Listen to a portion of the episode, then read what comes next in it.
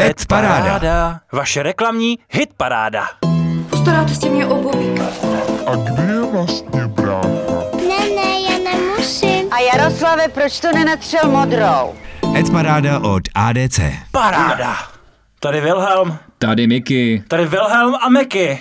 Okurková sezona je v plném proudu a s ní i další díl naší, vaší reklamní hitparády. Ty nejlepší reklamní kousky měsíce června vám přináší opět váš oblíbený Art Directors Club. Na sociálních sítích vidíme, že nás posloucháte, doporučujete dál a to nám dělá radost. A kdyby vás náhodou napadlo, co zlepšit nebo tak, klidně nám pište na Facebooku Art Directors Club Czech Republic i do zpráv. On si to někdo přečte. Dneska to bude obzvlášť vypečené. Dáme si křupavý rohlík, zapijeme to bohemkou a potěšíme i japonské milovníky fetišismu, protože kofolu nebudeme pít, nýbrž čuchat.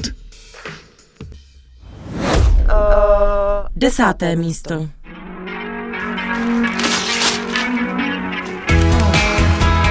Igore! Nejlépe vám s pojištěním poradí ten, kdo je na blízku. Tak jako 6 tisíc našich poradců, kteří jsou vám opět plně k dispozici. Každý z nás je jeden z vás. Generali Česká pojišťovna. Generali Česká pojišťovna uvádí novou kampaň v režii agentury Isobar. Pod heslem Každý z nás je jeden z vás v kampani vystupují skuteční poradci, reální odborníci z obchodní sítě, kteří pomáhají lidem s jejich problémy. Ve spotech je znázorněno, jak jednoduché je obrátit se s žádostí o radu na poradce. Režie spotů se ujal Roman Valent, čau Romane, s produkčním domem Armada Films. No, autentické lidské tváře a příběhy vždy fungují, říkali. A co na to kreativci z ADC říkali? Jan Havlíček se pozastavuje nad možná až přílišnou doslovností. Divná strategie, doslovně promítnutá. Zkusil bych třeba najít nějakou storku, jakože kdo mi je na blízku, tak mě zná líp a tím i umí líp pojistit. Nebo to chápu blbě? Honza Marcinek je ale pobaven. A to dokonce natolik, že ho mrzí, že jeho takový nápad předtím nikdy nenapadl. Aleš Mička hodil na kampaň svoje vycvičené oko grafika a říká jen čtvercový formát, smiley face. A hodnocení uzavírá Ivan Soukup. Jakožto syna pojišťováka, který miluje briefy z tohohle odvětví, musím říct, že mě tohle přímo uráží svou nablblostí. Deváté místo. Dobrý den. Nazdar.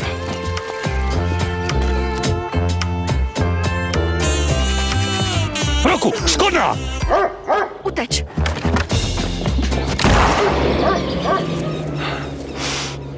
Něco nám tady voní. Přes nos mě doslova praštěla kreativa z agentury VMC Grey. Ta spolu s Kofolou chtěla restartovat ochromenou gastronomii a zákazníky pozvat opět do otevřených podniků. Součástí kampaně je mapa s webem kdevoníkofola.cz a hlavně nová aplikace Voňavé pozdravy, která návštěvníkům hospůdek umožní zdarma posílat papírové i elektronické pohlednice s vtipnými a kontextovými hláškami. Co na zahrádkovou kampaň říkají naši porodci? Honza Havlíček tomu moc nevěří. Asi bych chtěl, aby to fungovalo, ale moc tomu nevěřím. Jako vzkaz je to hezký. Já mám tyhle věci rád, dík. Ivan Soukup si nemůže pomoct. Já si u podobných aktivací nikdy nemůžu pomoct. Bude to vůbec někdo dělat? Za to Petr Vlasák kvituje pomoc gastrosegmentu. Dobrá pomoc gastrosegmentu, tvrdí. Osmé místo. Summer's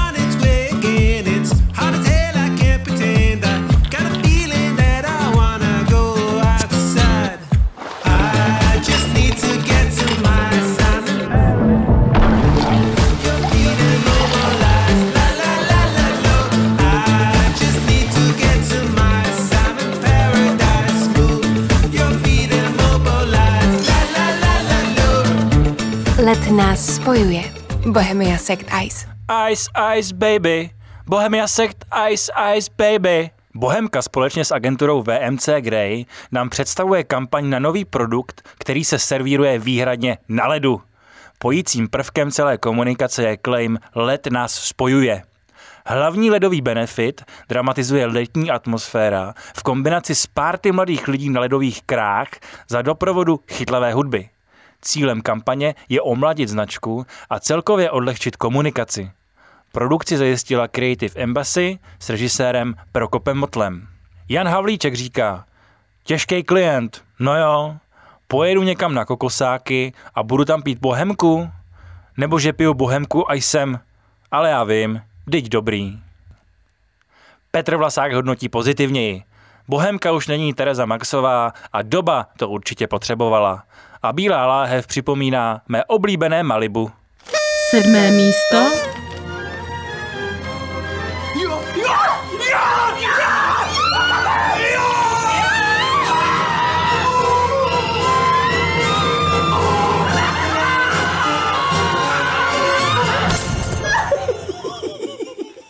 Cesty k rodičovství jsou různé. Udělejte své nejlepší rozhodnutí v životě. Staňte se pěstouny. Agentura NICE musí mít určitě v práci píchačky. Proto je zřejmě napadl poněkud hlasitější koncept spotu, který říká, že sex není jedinou cestou k dítěti. Kampaň byla realizována pro spolek Dobrý start, který usiluje o rozšíření pěstounství a ve své komunikaci chce zdůraznit, že děti mohou přicházet do rodiny různými cestami. Snad měli naši porodci při hodnocení v práci na uších sluchátka. Ivan Soukup se pouští do hlubší analýzy cílové skupiny. Myšlenka, že existuje víc cest k dítěti, je super. Jenže pokud to srovnání zredukujete jen na upocený sex a pěstounství, tak to najednou začne být děsně trapný. Nebo aspoň mě je z toho teda trapně. Ale to i z filmů Zdeňka Trošky a národ je miluje. Tak co? Další z porodců si musel tento spot pustit sakra na hlas. Protože říká, takhle to není, takhle to není, Insight je mimo, všechno je mimo. Tohle není problém pěstounství, sorry. No a Petr Vlasák si dal druhé číslo. Na podruhé mě to opravdu chytlo za srdce a líbí se mi skutečná životní rozcestí, která to ukazuje. Šesté místo. Teda je. No, a teď mě řekni, co člověk potřebuje. Jenom trochu toho klidu a míru a, a je člověk spokojený, ne? No pojď sem, viděla jsi tohle? No to je krása. Já tě řeknu, příroda to je chrám. Ema opak. Birel. Chuť zážitkou. Nealkoholické pivo Birel spustilo novou kampaň, která koncepčně navazuje na strategii s motem Chuť zážitků. Televizní spot se inspiruje postavou Homolky z filmu Ece Homo Homolka. V reklamě tak zaznívá známý monolog oslavující krásu a nádheru souznění s přírodou, který doprovázejí záběry na výlet, koupačku či relax v trávě. Kreativa je dílem agentury VCCP. O produkci se postarala společnost Armada Films, režie se ujal Tomáš Řehořek. No a jak tenhle zážitek chutná našim kreativcům? David Suda si loknul, převálel na jazyku a praví Mix notorického partu se zážitky s produktem chápu, ale osobně se mi to škube se značkou Birel. Je to relevantní s naší cílovkou? Je to aspirativní? Znají to mladí? Ptal se jistě klient, ale někdo ho přehlasoval. Zkušený sommelier Honza Marcínek říká spot, který napsal sám život, teda samotný pan Homolka. A funguje to hezkým a uklidňujícím dojmem, že má člověk chuť do té přírody zajet a pokochat se. A Honza Havlíček v chuti kampaně cítí, že je to super nápad, ale proč místo šotu a fotobanka neukazujeme ty zážitky, který si z toho všeho přece nejvíc pamatujeme. I ty možná trochu upatlaný. Pak by se ta vůně zážitků vyřízla přímo z neokortexu.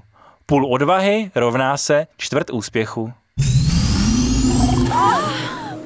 Páté místo. Chateau Lafitte 1956.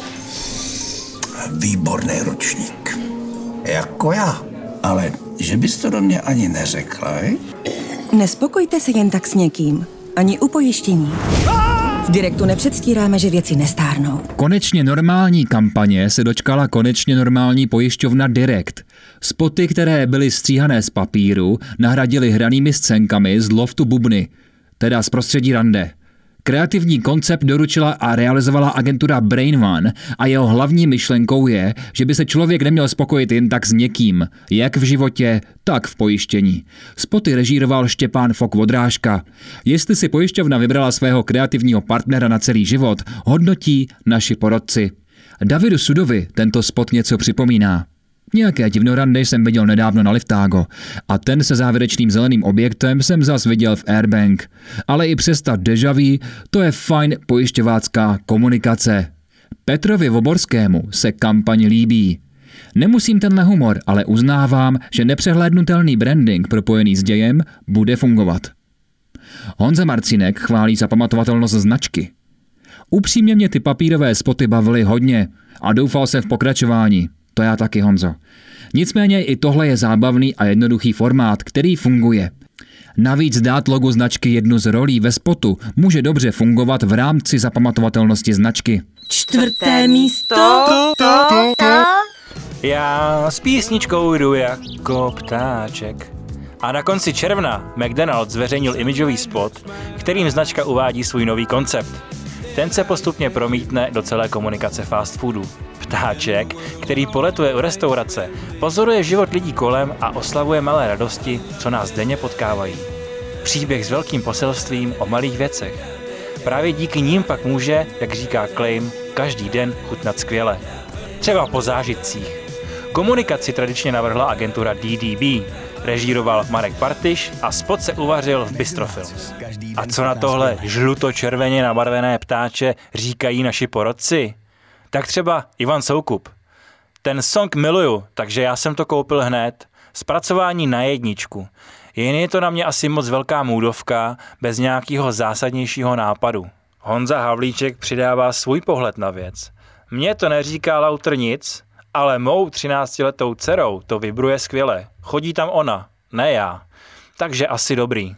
A e, od Petra Vlasáka tady máme jeden zvídavý dotaz. E, Kromě toho, že říká, že Marek udělá dobrý biják i s pěnkavou, tak se ptá, je to zvíře 3D nebo vymaskovaný reálný kus? Prosím, zodpovězte Petrovi. Třetí místo. Tenhle klíč otevře všechny dveře v Praze. A není to žádný paklíč, ale praklíč. Klíč od Prahy. Zadarmo odemyká památky, atrakce, muzea, galerie, věže, prohlídky s průvodci, knihovny a spoustu dalšího. Jo a pozor! Vidíte ty davy? Žádný tu nejsou. Co vám budu povídat? Tenhle klíč vám toho dá hromadu.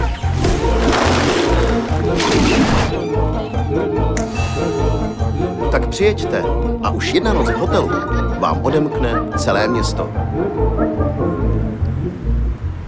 Matěj Rupert sotva dopil hanáckou vodku a už zve turisty do Prahy. Spot je součástí marketingové kampaně Prague City Tourism na podporu cestovního ruchu v Praze. Kampaň byla vytvořena ve spolupráci Brain Studios, produkce Boogie Films a režisérského dua Novák Nguyen. Slušná partička, dotočná, musela stát za to. A jestli stál za to i tenhle spot, nám řeknou členové ADC. Honza Marcinek říká, tak proto je teď v Praze tak narváno. Může za to Matěj Rupert a jeho pozvánka do Prahy.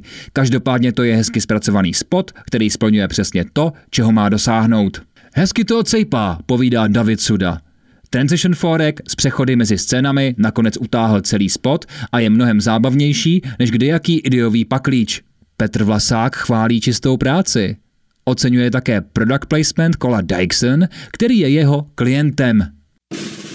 Druhé místo. Křiváček, spínáček, kohoutek. Jedeme přece na punku, ne? Snad punkvu. Punk se od jak čte punk, holčičko. Jo. A punkva je podzemní říčka protékající moravským krasem. Víme? Pank táto. Bla, bla, bla. Dobrý for, ne? Za zábavou i do přírody. Inspirujte se v aplikaci Vlakem na výlet. České dráhy. Trojana přetáhli od T-Mobileu, mysleli, že je to známka panku. Sorry, já to mám dneska písničkový. Za zábavou i do přírody s aplikací Vlakem na výlet láká po koronavirové přestávce nová kampaň českých drah. Zápletka televizního spotu se inspirovala jedním z výletů, které aplikace nabízí. Ivan Trojan v roli pankáče jede s rodinou na Punkvu, tedy Punkvu. Tatínek, který čte punk od jak živa jako punk, se na to náležitě vybaví. Produkci zabezpečila agentura Total Help Art, režie se ujal Ondřej Trojan. David Suda říká, svěží, vtipný spotík, vypilované dialogy, dávám dobrou známku pankvu. Dále tu máme hodnocení Ivana Soukupa. Dlouhodobě nejsem fanda téhle série, ale tohle je jeden z lepších exemplářů, kde to všechno tak nějak dává smysl. Snad jen kromě produktu. Extra body za konzistenci. Uzavírá Petr Vlasák. No vidíš, jak si to ty trojani pěkně natočili. Ale dojmu druhého T-Mobileu se asi nikdo nezbaví. První místo!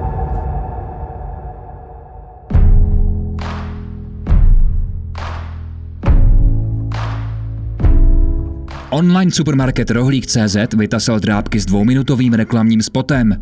Video se nevymyká pouze délkou, ale i filmovou poetikou. Divák se tu nesetkává s rodinou s kuřimi, která jede na svůj pravidelný týdenní nákup spojený s návštěvou akvaparku, nýbrž s poutavým příběhem, který oslavuje dobré jídlo, pozitivní charakter i návrat ke kořenům. Tento točeňák emocí byl ještě k tomu zabalen do dystopického papíru, ze kterého by se nestyděl pojíst možná i samotný Wes Anderson. Spot vznikl pod taktovkou kreativního dua Wilhelm Kinga. Tady Wilhelm Kinga. Produkci zajistila společnost Bistro Films, režie se ujal Marek Partiš. A jak to rohlíku natřeli naši porodci? Ti nešetřili chválou. Spot dostal rekordní bodové ohodnocení. To je prostě pěkný, závidím a možná to i tomu rohlíku věřím, tvrdí Jan Havlíček. Honza Marcínek dal 10 bodů. Dlouho jsem si šetřil desítku na něco, co mě fakt dostane na kolena. A konečně je to tady. Spot, který si můžu pouštět pořád dokola. Skvělá hudba, skvělá režie, skvělé postavy, skvělé drama. Rodí se nám tu světová kreativní dvojce. David Suda se z body také neupejpal. Je skvělý pocit dát desítku. Gratuluji všem, co si na tuto krásnou práci sáhli. Každý udělal to nejlepší, co uměl. Ivan Soukup ale fanouškem tohoto spotu není. Tohle asi nebude moc populární názor, ale mě to krom filmově rozmáchlého zpracování nepřijde vůbec dobrý. Na začátku je to v těch dystopických výjevech hrozně jednoduchý přehlídnout, že půjde o jídlo. Každopádně všichni tušíme, že po nějakých těch útrapách se vše v dobré obrátí. A ono taky jo, přehlídku kliše završuje padající buben. Co cením, je, že klient nešetřil na produkci. Každopádně nevím, jestli to tvůrci znají, ale stejnou myšlenku mnohem líp před pár lety zpracoval americký řetězec rychlého občerstvení Chipotle. Ten spot se jmenuje The Scarecrow. Google it. Tu husinu si pamatuju ještě doteď.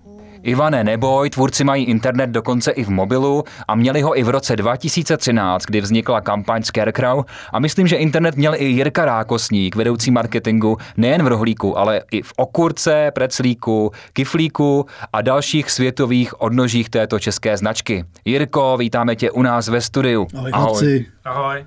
Děkujeme, že jsi za náma přišel a máme na tebe hned první otázku.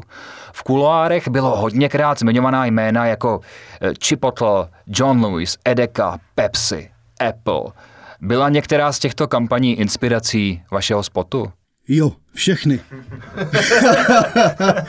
Ten důvod byl takový, že vlastně to zadání od Tomáše bylo, já nechci dělat reklamu, jako ji dělají všichni ostatní, obzvláštné supermarkety a v podstatě proto byla ta inspirace u těchto těch velikánů, který to dělají jinak. Uh, padlo tady jméno John Lewis, na to konto mě by zajímalo, kam půjde rohlík dál z hlediska marketingu. Můžeme se těšit každý rok na takovýhle výpravný spot, uh, až se z toho stane vlastně taková tradice? Já bych hrozně rád, ale jakoby co je opravdu odlišný a co je uh, jiný pro mě vlastně a nový je po tom, co jsem odešel z velkých firm, je dostat se někam, kde se bavíte o penězích, který jsou někoho. A v podstatě jako já jsem zjistil, že pro mě je extrémně těžký přijít z prostředí, kde jsou věci automatické, do prostředí, kde se opravdu jakoby musí vlastně zdůrazňovat, proč je vynaložená každá koruna a s tím jakoby to, to je vlastně můj největší challenge teďka jak eh, to máže přesvědčit, aby jsme tohle dělali každý rok, protože to samozřejmě, já, já věřím, že to má smysl. No a proč se zrovna teda ty korunky vynaložily v tenhle moment do takovýchhle jako ohromný imiče? Kde, kde vznikla ta potřeba, je to, souvisí to s tou expanzí do těch ostatních zemí? Nebo proč to přišlo teď? Nakumulovalo se několik věcí. Je tam zase, já když jsem přišel, tak to zadání bylo, já bych hrozně chtěl velkou ikonickou reklamu. A chtěl bych říct, o čem rohlik je. A zatím jsme to neudělali. A v podstatě já jsem nastupoval na konci ledna. Takže než se cokoliv, než jsem se zorientoval, tak najednou přišla korona. A uh, my jsme jeli, co jste viděli zvenku, prostě hrozný bomby. My jsme launchovali věci, že jsme nespali dvě noci. Uh, měli jsme suchý rohlík, měli jsme bistro, měli jsme spoustu aktivit. A snažili jsme se pomoct co nejvíc lidem, takže to bylo jakoby hodně stresující a na tyhle ty věci v podstatě skoro nezbyl čas. Až potom vlastně po večerech jsme rozjeli tuhletu, tuhletu iniciativu. Ten, prostě se to jakoby sešlo dohromady. Ten biznisový cíl byl, nám, k nám přišlo hrozně velké množství lidí, kteří k nám přišli kvůli tomu, že museli. A my jsme chtěli v podstatě čistě prostě prakticky marketingově uh, u nich vyvolat nějakou emoci, která by je přitáhla k rohliku. Jo, takže to byl vlastně jakoby ten brief, to bylo, proč jsme vůbec něco takového začali, začali vymýšlet. A zároveň jsme vlastně chtěli něco, co by fungovalo i na ostatní, i vlastně pro ty ostatní země, co jednoznačně vysvětlí, o čem rohlik je a vytvoří tu správnou emoci. Jirko, ty jsi teď říkal, že jsi nastoupil v lednu a že se tam měli spoustu projektů rozjetých. Do toho přišla tahle ta velká věc. Jak dlouho vám to teda trvalo od nějakého původního nápadu až k realizaci vlastně? Já musím říct, že to bylo v naprosto rekordním čase. Pokud se bavíme o osmi týdnech od toho, kdy jsme se bavili, že bychom něco udělali po to, co to bylo hotové, tak si myslím, že to je správně. Reálně myslím, že dva týdny jsme ladili toho, s kým to budeme dělat. Dva týdny jsme v podstatě měli na to, aby jsme si odsouhlasili finální skript, za čtyři týdny to bylo natočený. Kolik nocí se nespal ty, Wilhelme? Asi všechny. Já tady navážu právě na to, že tenhle rozhovor bychom měli vést i s Wilhelmem, eh, který je zároveň teďka moderátorem téhle parády, protože je tvůrcem i tohohle spotu.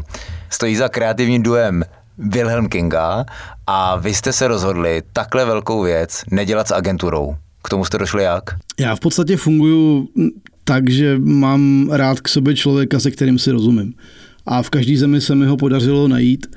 A i primárně, když je to, ať je to agentura, ať je to freelancer, je to jedno, ale jako hrozně rád spolupracuju v takovém jakoby těsným triumvirátu marketing, strategický plánovač a kreativní ředitel, dejme tomu.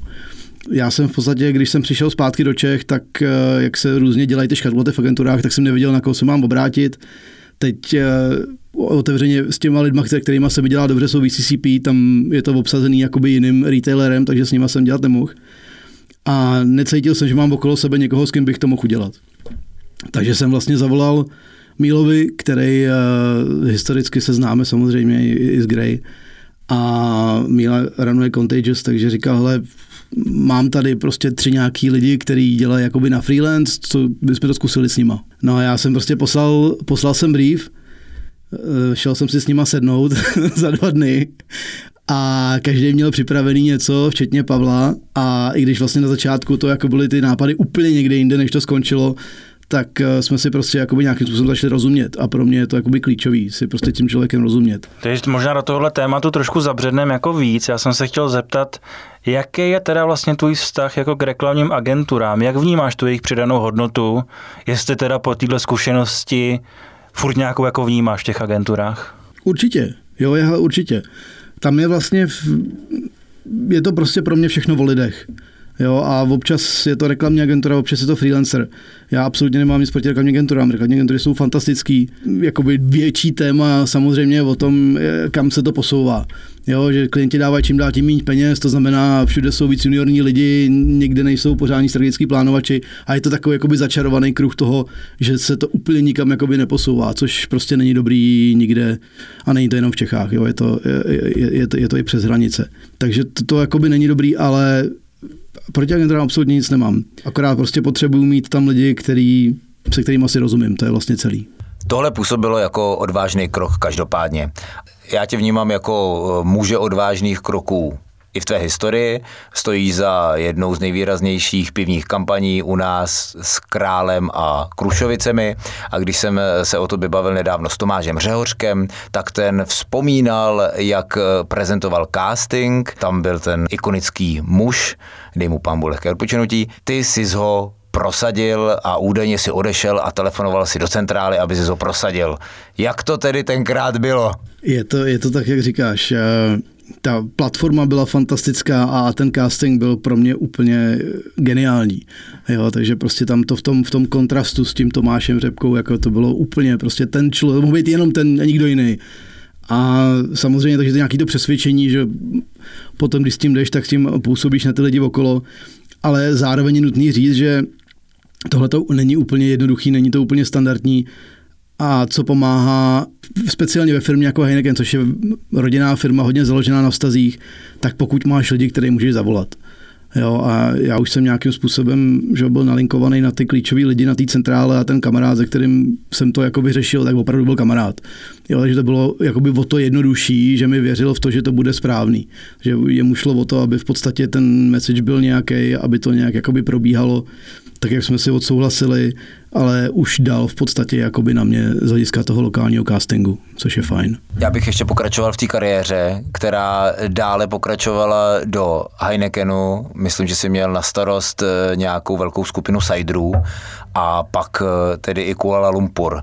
Mohl by se nám eh, popsat tady ty dvě zkušenosti? Jako upřímně ten, ten Amsterdam byl naprosto fantastický. Jo, já jsem měl velký štěstí, že jsem se tam dostal v momentě, kdy si Heineken vzpomněl, že s akvizicí Scottish Newcastle koupil obrovskou část cideru, že jsou vlastně jedničky na trhu. A po několika, několika letech vlastně zjistili, že jednak to klesá, a jednak je to vlastně obrovský potenciál vzhledem k tomu, že lidi se koukají po něčem, co je relativně modernější, víc jakoby unisexový a mohlo by to nahradit technicky pivo, který na některých, na některých trzích docela slušně klesalo a skrz právě to, že to pivo i holky, tak jakoby se navrž, že, navyšuje penetrace.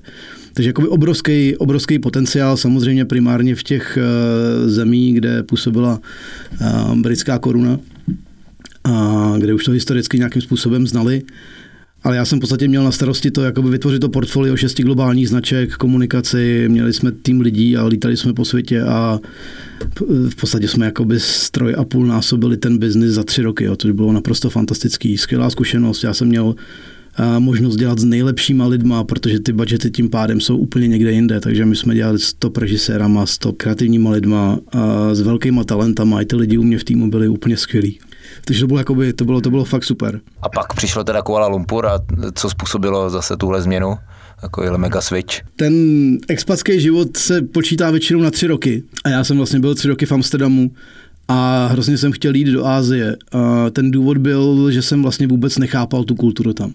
Já jsem tam hrozně moc cestoval, ale prostě to si člověk z toho nic neodnese, kromě nějakých hezkých vzpomínek a fotek a uh, žít tam je opravdu úplně někde jinde. My jsme vlastně vždycky, když jsme koukali že jo, na všech festivalech nebo tak, co oni tam produkují za ty reklamy, vůbec nechápali, která by je. A vlastně až když tam člověk jakoby je, tak začíná zhruba chápat přesně, jako jak, to, jak to funguje.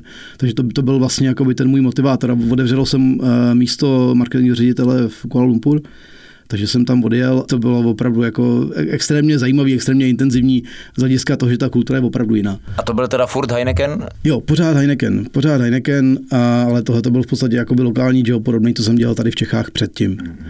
Jo, ale tam úžasné věci, ty lidi prostě jsou daleko víc progresivnější než my tady v Evropě.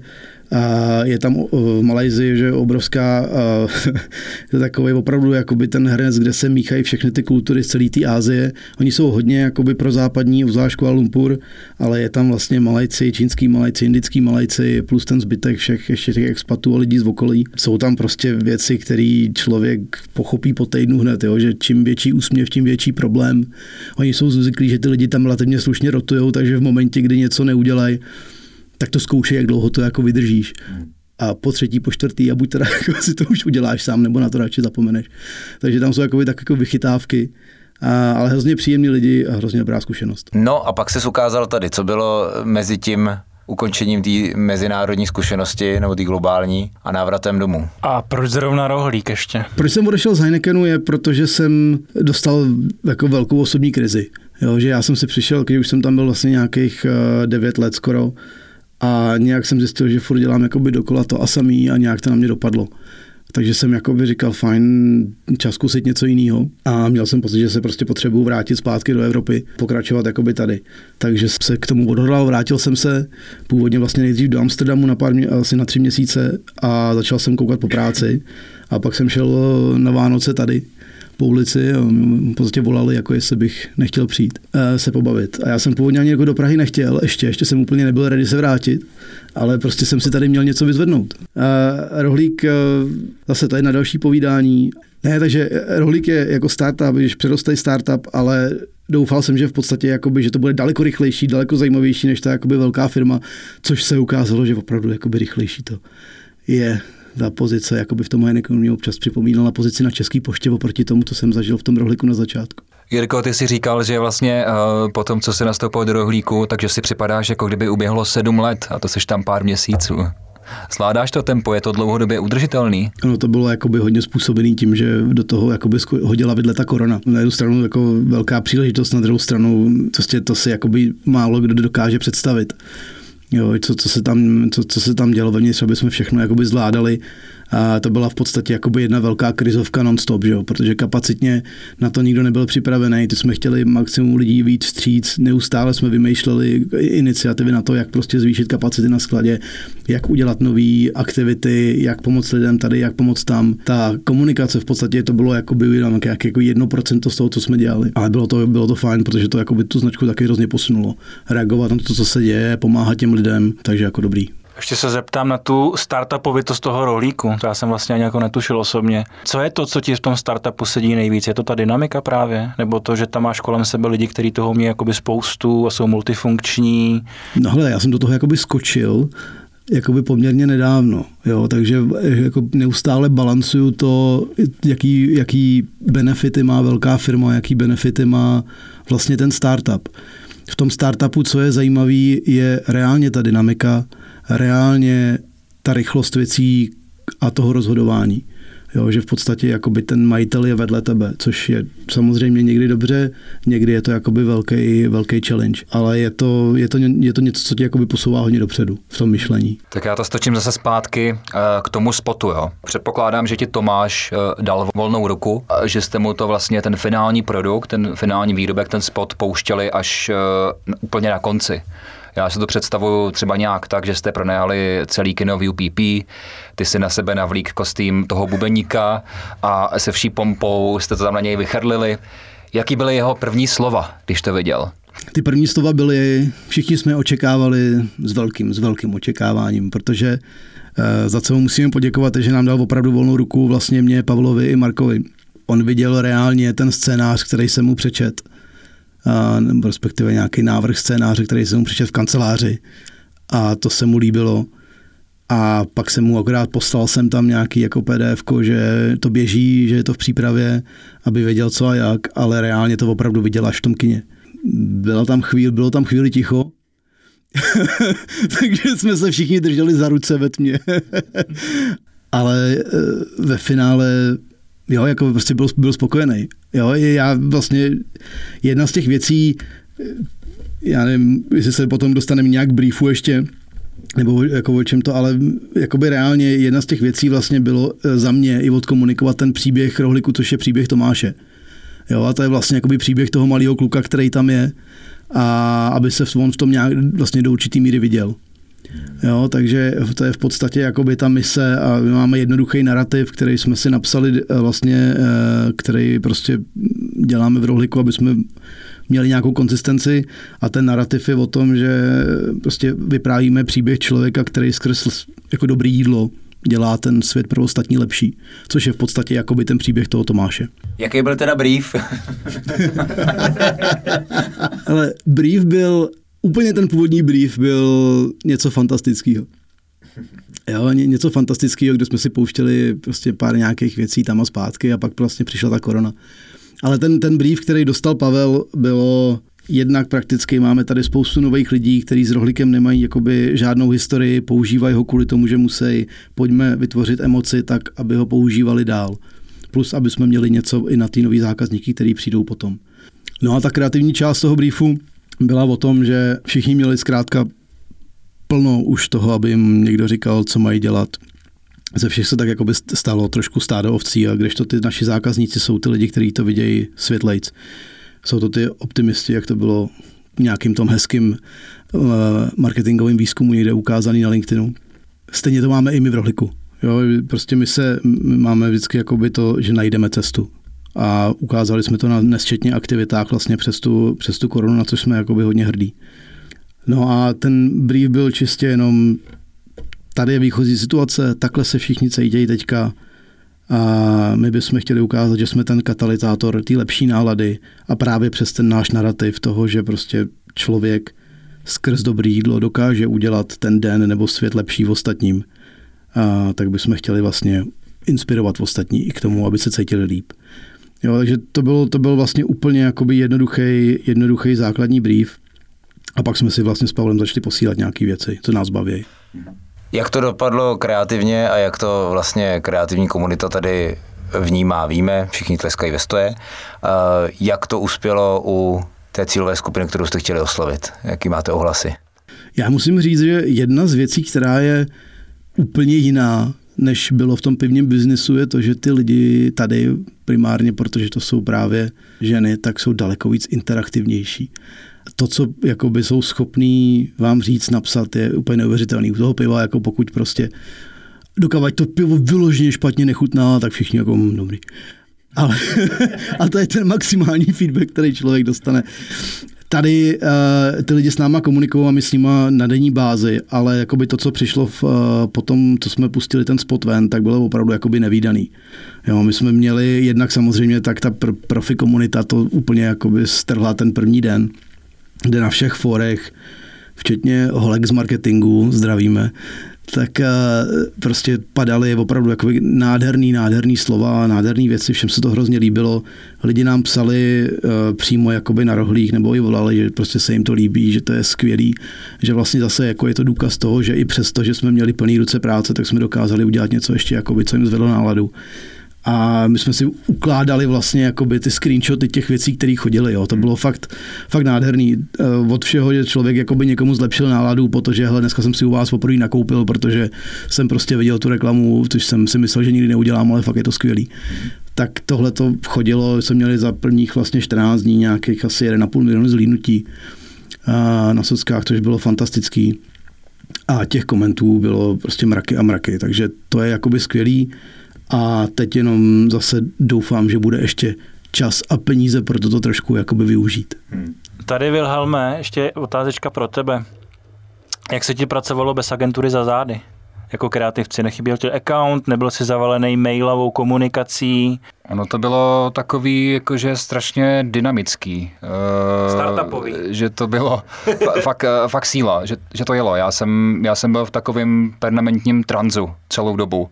A tak nějak jsem se stal jako sám sobě accountem a agenturním produkčním a eh, kreativním ředitelem. A fakt to byla jako neskutečná jízda, nic jako takového jsem v životě nezažil, že to bylo hodně, hodně silný zážitek. A chceš to ještě zažít? Zažívám denně teď.